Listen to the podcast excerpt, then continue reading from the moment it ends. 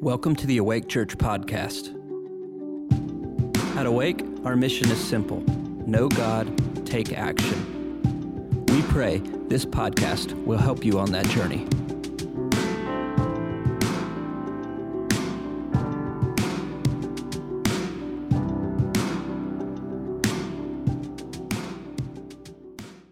All right, so I want to talk a little bit today. Of course, we're going to talk about the resurrection, but uh, leading up to that, I want to talk about remembrance. Remembrance is really important. If you remember the right things, right? Sometimes remembrance is not good if you're remembering something that was really foul or bad, and that just keeps coming back to your mind. Those are the kind of things we have to take to the Lord, uh, either get forgiveness from or forgive others, get set free from, and where that thing isn't a plague to us. But remembering the right things is a powerful thing. It's so vital that we remember certain things. That's why I think one of the reasons why our country has set up holidays so that you remember these certain things. When Martin Luther King Jr. Day comes around, I remember the life that he lived, the way that he lived, that, the things that he did for us, all of the other holidays that we have throughout the year. It's a time to remember what is, someone else has done for us, whether it's our veterans, uh, what they've done for us, for our nation. But when it comes to our personal lives, in addition to the nation that we live in, a lot of remembrances are important for me. One is my anniversary, right? That's important. Uh, I've had 25 of those with my wife, and every time they come around, uh, you know, it's a moment for us to take time and remember all those years ago that amazing thing that happened that God brought two people from opposite ends of the country, completely different backgrounds, somehow miraculously, supernaturally together. And it's, it's, it causes awe and wonder all over again and thankfulness for what God has done for us. It's a great remembrance. It's the same with when my kids have their birthdays. I remember back to each one of them being born. Some of the best days, if not the best days of my life, when, is when this child comes out. And it is a miracle. And it doesn't even make sense how this happened. And uh, this gift that God has given to us in the life of a person. And so their birthdays are remembrances for me for about that. Um, and then, of course, we have the spiritual remembrances, the ones that God said, I want you to remember these things. Because we as humans are not the best at remembering the right things sometimes. So he set things up a long time ago for us to remember what he has done. You know, there's always been so much more done for us than has ever been done to us. Do you realize that, right? Always, a thousand, a million times more things have been done for us than have ever been done to us. But the things that have been done to us tend to be the things that we remember rather than the things that have been done for us, which is why we need days like this that are kind of forcing us, in a sense, to go, oh my goodness, yes. All these other things don't matter. Thank you for what you've done for us, Lord.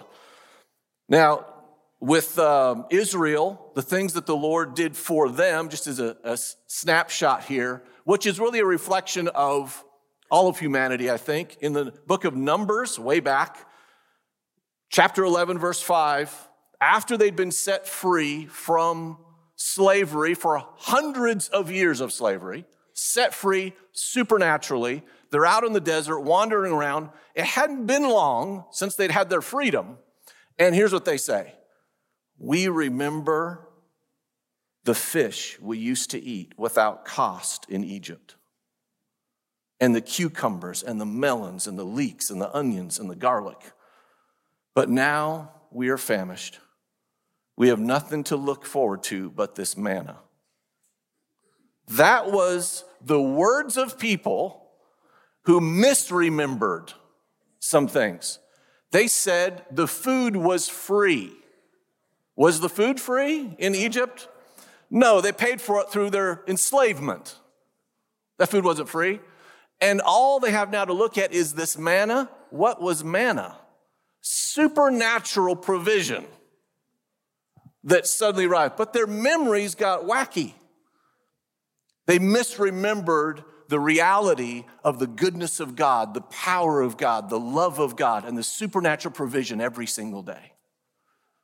And so I need these reminders. We all need these reminders because life life's difficulties and the present tend to try to pry us away from remembering the amazing and the things that God does for us every single day. So today is one of these days to remember. Not remembering a fairy tale, but remembering the reality of the Savior and God who came for us and has risen from the dead. It's a reality. It's not a fairy tale, that is not some sort of made up Christian story that we go, ooh, that's so nice, what a great story. No, it's not just a great story. It is the greatest story, for one, but it's a reality. Do you realize that the event, the ancient event of the resurrection of the dead of Jesus, is probably the most historically um, proven event in history. Not just from the scriptures, we have the scriptures that, I mean, you got the uh, four gospels, four different writers talking about that happening. But then you've got 16 extra biblical writers who lived at that time who wrote about this. You have 500 people who witnessed Jesus after he rose from the dead. We have over 5,000 manuscripts of writings of people who wrote about the resurrection. From way back, first starting with the first century, on, onwards, all these thousands of documents. Christian, non Christian, Jewish, non Jewish, writing about what happened through Jesus. And it wasn't just those writings that prove it either. Think about this if you were writing a fake story, back in that time especially, would you write something about the first people who really believed and went to the tomb were women? And it was their story of him being risen from the dead that you'd believe, you would not do, you choose that one. They didn't trust the word of women back in those days. So you wouldn't have written that as part of the story. Also, you wouldn't have written, you wouldn't have written that the heroes the disciples, the followers of Jesus, were shut up in a room in fear, afraid for their lives, and left Jesus when he needed them the most. You wouldn't have written that in there. So the story itself proves that it's true, as well as all the documented evidence of all of the, the people who were there, that the firsthand folks and those who wrote it down. Pretty amazing. But I want to remember a little bit about this story before we, we get there. And I want to go back a little bit because it's important to realize the context of something. I always I see it as important in the context of a story. Now I remember reading in Acts chapter 6, 7, and 8, it's a story of Stephen, the life of Stephen. And at one point, Stephen shares in front of the Sanhedrin the story of basically creation and God's um, love and his provision and the story, the journey of humanity through time. And as he shares that, the Pharisees get angry. They go to kill him and stone him.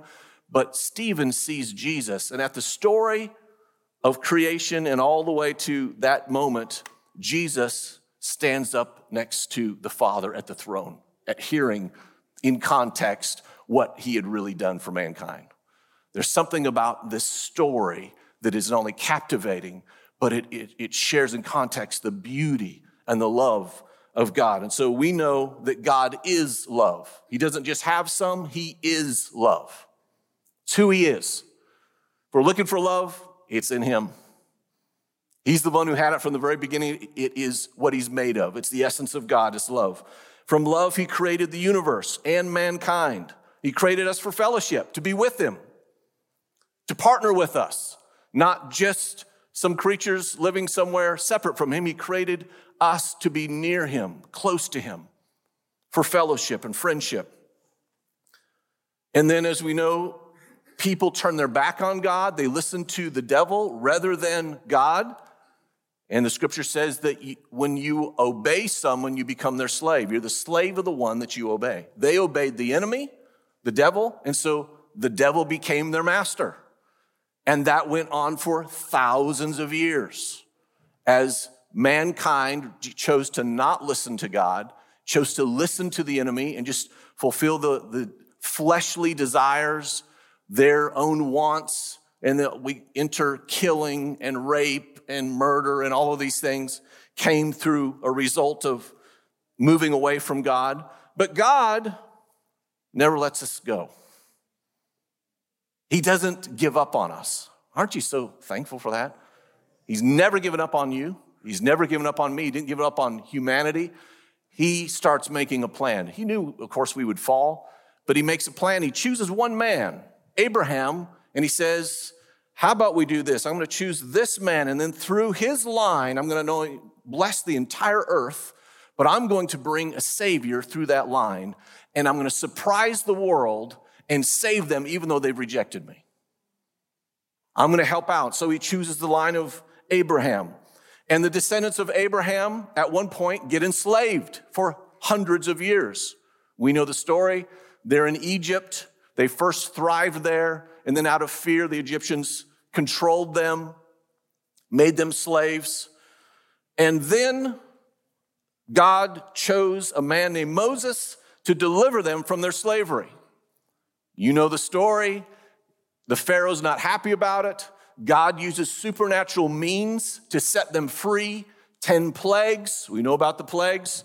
The last one had to do with the angel of death coming and killing the firstborn of the Egyptians or the firstborn of any family that didn't have the blood applied over the doorposts of their house. And so on that night, at the last plague, at the beginning of freedom that's about to begin, what happens is God gives some instructions to Moses. He says, Tell the people this have them take a spotless, unblemished lamb, little lamb. Now, on that day, most of the lambs lived indoors with the family. So, this little lamb has been playing with the kids. It's probably been named. But he says, if you take that unblemished male lamb and you kill it, and you take the blood of that innocent lamb that doesn't deserve to die, and you will apply that blood on the doorposts, on the sides, and the top over your house. And then, if you cook that lamb and you receive it into yourself, you eat it all, you will be saved, you and your household. They do that. The ones, I'm sure there are probably a few that didn't, said, oh, that doesn't make any sense. I'm not going to do that. But I, most of them did. As they applied this blood, they didn't know there was something greater that they were prophesying of something that would happen in the future. But they did that. The death angel came, it skipped over all homes of those who had eaten of the lamb and had applied its blood to their house, to their home. They were all saved. They then are freed they go into the wilderness for 40 years and then the promised land and they move forward. And God says to them after this event, I want you to celebrate this deliverance. It's going to be called the Passover because the death angel passed over their homes. Celebrate this, eat this meal, and remember this victory. Remember this, these little lambs that saved your lives.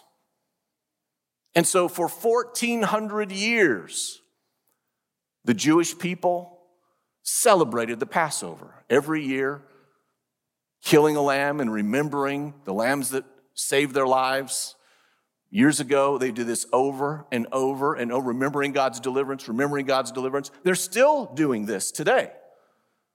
Thousands of 3,400 years later, still doing this. But 1,400 years later came Jesus into the earth. And he was the one that God chose.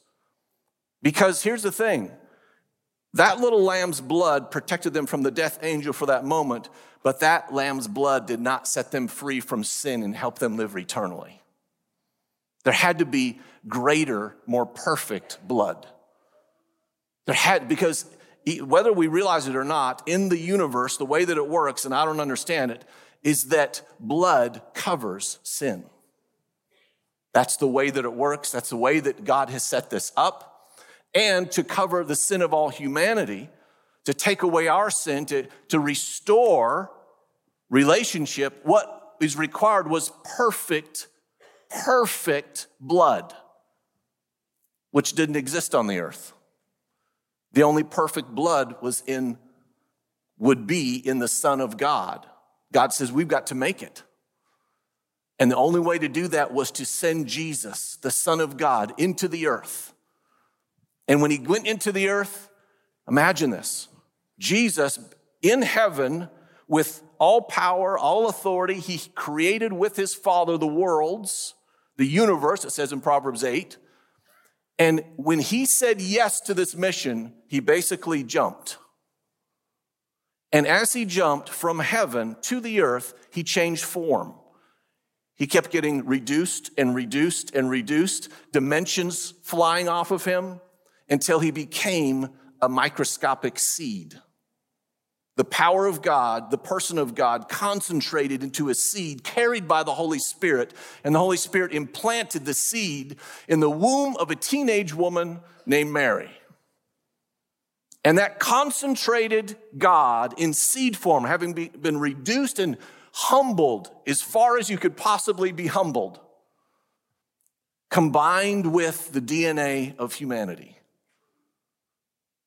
And Jesus was born as a baby grew as a toddler and then a teenager and discovered who he was, became aware that he was the Son of God. And oh, yes, I remember taking the leap from heaven, and here I am. And carrying within his body, underneath his skin, the perfect antidote. You know, the world's looking for an antidote to COVID, right? And creating these vaccines and all this. Well, there's only one antidote to all of sin's uh, all of humanity's sin, and it's in the perfect blood that came from God. It's in the person of Jesus, and he was carrying it around 33 years. Here he is, the antidote to everything inside of his body. But the only way that that could come out was for him to be sacrificed, to lay his life down. And by that perfect lamb, in fact, when Jesus becomes an adult, he steps on the scene. His cousin, named John the Baptist, sees him for the first time. And what does John the Baptist say? Behold, the Lamb of God. Not behold, my cousin who's grown up. Behold, the Lamb of God who takes away the sin of the world. John the Baptist could see it. There he is. The antidote to all the world's sin is right carried within this man who is the Lamb of God. He's the fulfillment of the ones 1400 years ago who had a partial covering. Now it's the fullness in the person of God who calls himself the Son of Man. All God, all man, all together, somehow carrying this incredible antidote. But that antidote had to escape from his sin. Excuse me, from his skin. Did I say sin? His skin. Jesus, of course, knew the prophecies. 600 years before he was born, Isaiah said this Surely our griefs he himself bore, and our sorrows he carried. Yet we ourselves esteemed him stricken, smitten of God, and afflicted. But he was pierced through for our transgressions, he was crushed for our iniquities. The chastening for our well being fell upon him. And by his scourging, which is basically whipping and beating, we are healed. All of us, like sheep, have gone astray. Each of us has turned to his own way. But, this is the best but in the Bible. But the Lord has caused the iniquity of us all to fall on him. He was oppressed and he was afflicted, yet he did not open his mouth. Like a lamb that is led to slaughter, and like a sheep that is silent before its shearers, so he did not open his mouth. That was prophesied by Isaiah 600 years before Jesus came. David, a thousand years, King David, a thousand years before Jesus said this They pierced my hands and my feet I can count all my bones. They look, they stare at me, they divide my garments among them, and for my clothing they cast lots. Psalm 22. Jesus, knowing those scriptures, knowing he was the, fulfill, the fulfillment and the antidote to sin, but also knowing he was going to have to go through something significant. He was going to have to go through crucifixion. And on the Passover evening, couple of thousand years ago, when they're celebrating the Passover, as we just did this last week, well, these wonderful kids coming up here. As they were celebrating the Passover in Jesus' day, he celebrates it with his 12 guys.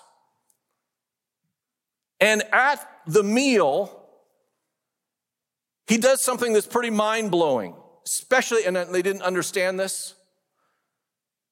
But he basically says to them, You've just eaten this lamb,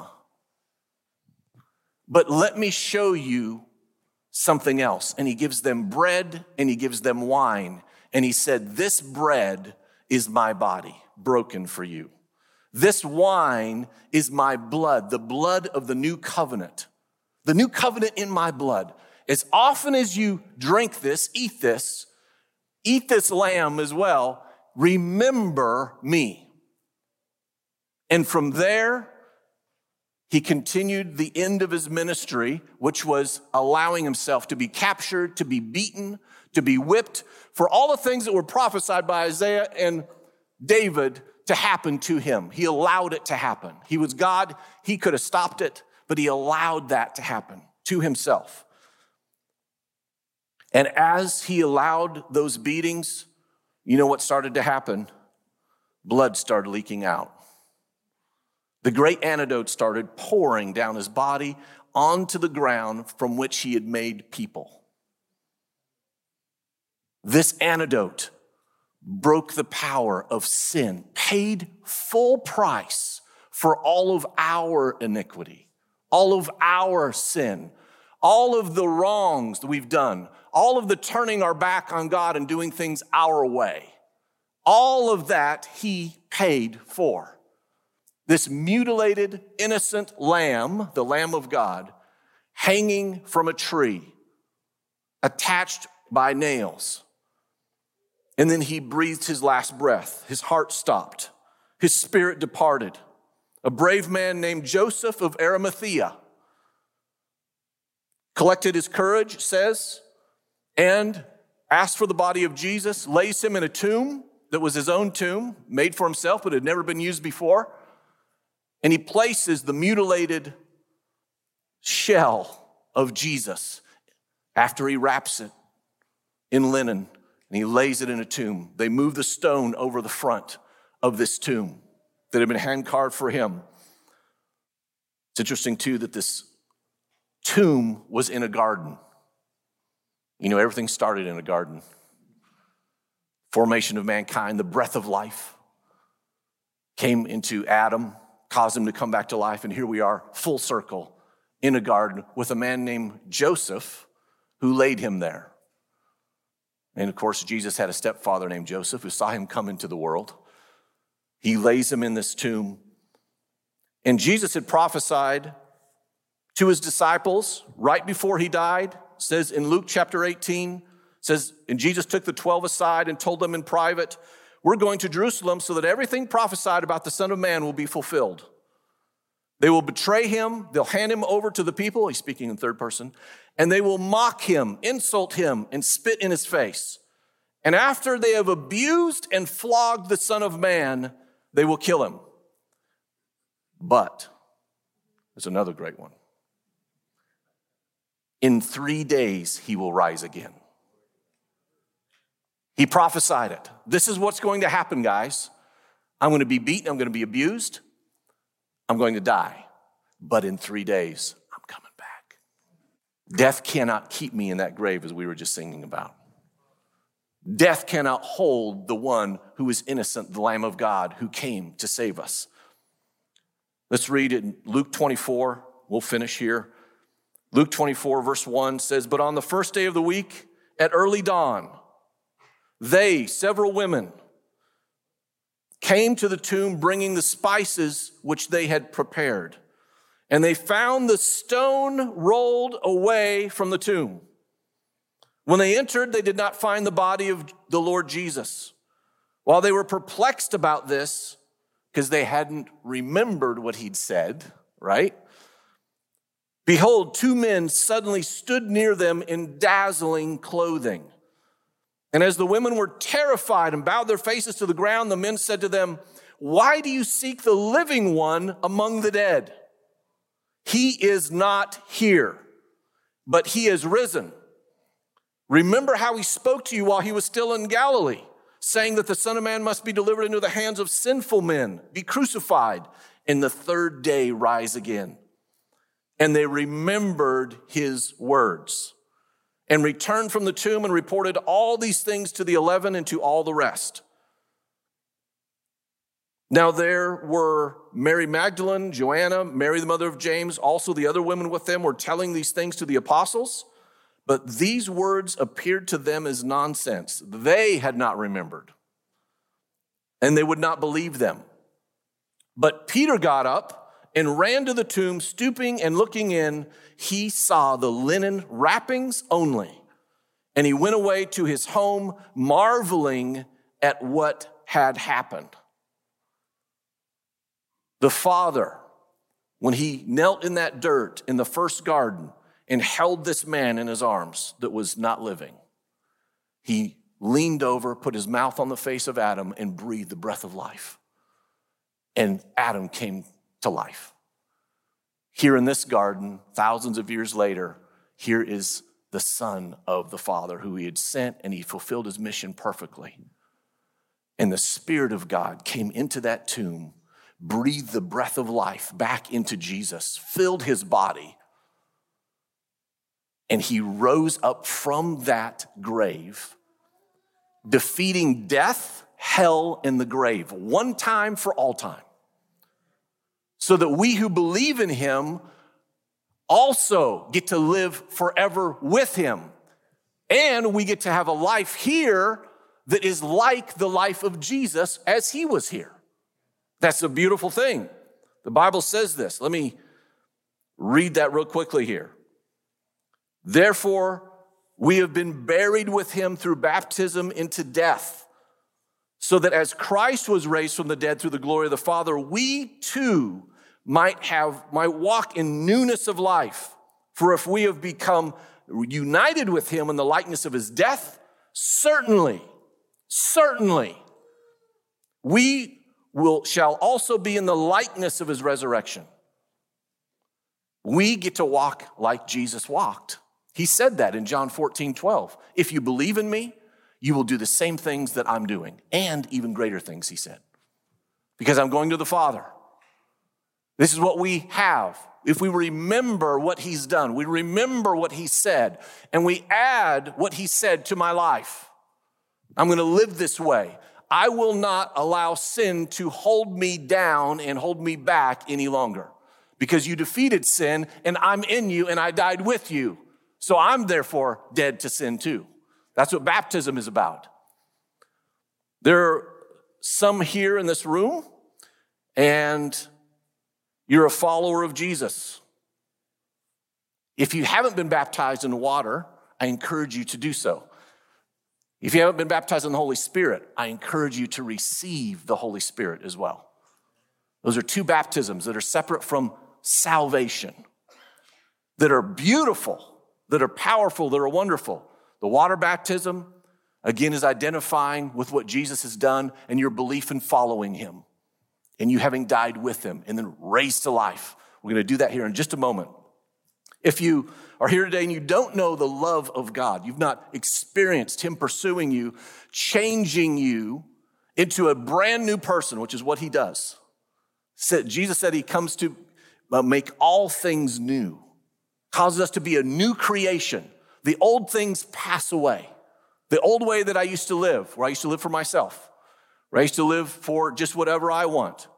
All those things die when we follow Jesus, as we allow Him to, as we give Him permission. He does everything by invitation. He invited those to follow Him, He invites us to follow Him, invites us to uh, open up our hearts so He can dive inside. by his spirit and then live within us as a brand new person. Same name, but different nature. Right? That's what he has made available for us. If you have not done that, if you've not received him, I want to invite you today, just as Jesus invited. If your heart's pounding right now, on the inside, that's Jesus knocking. That's Jesus knocking on the door of your heart, saying, Would you let me in? Would you want to follow me? Following him is different than putting him in a category of and relegating him to a moment in time like a Sunday. Following him means my life is yours. My life is yours. I'm not, I'm not compartmentalizing this life that I have where God, I give you this much, but yet I'm going to do my thing.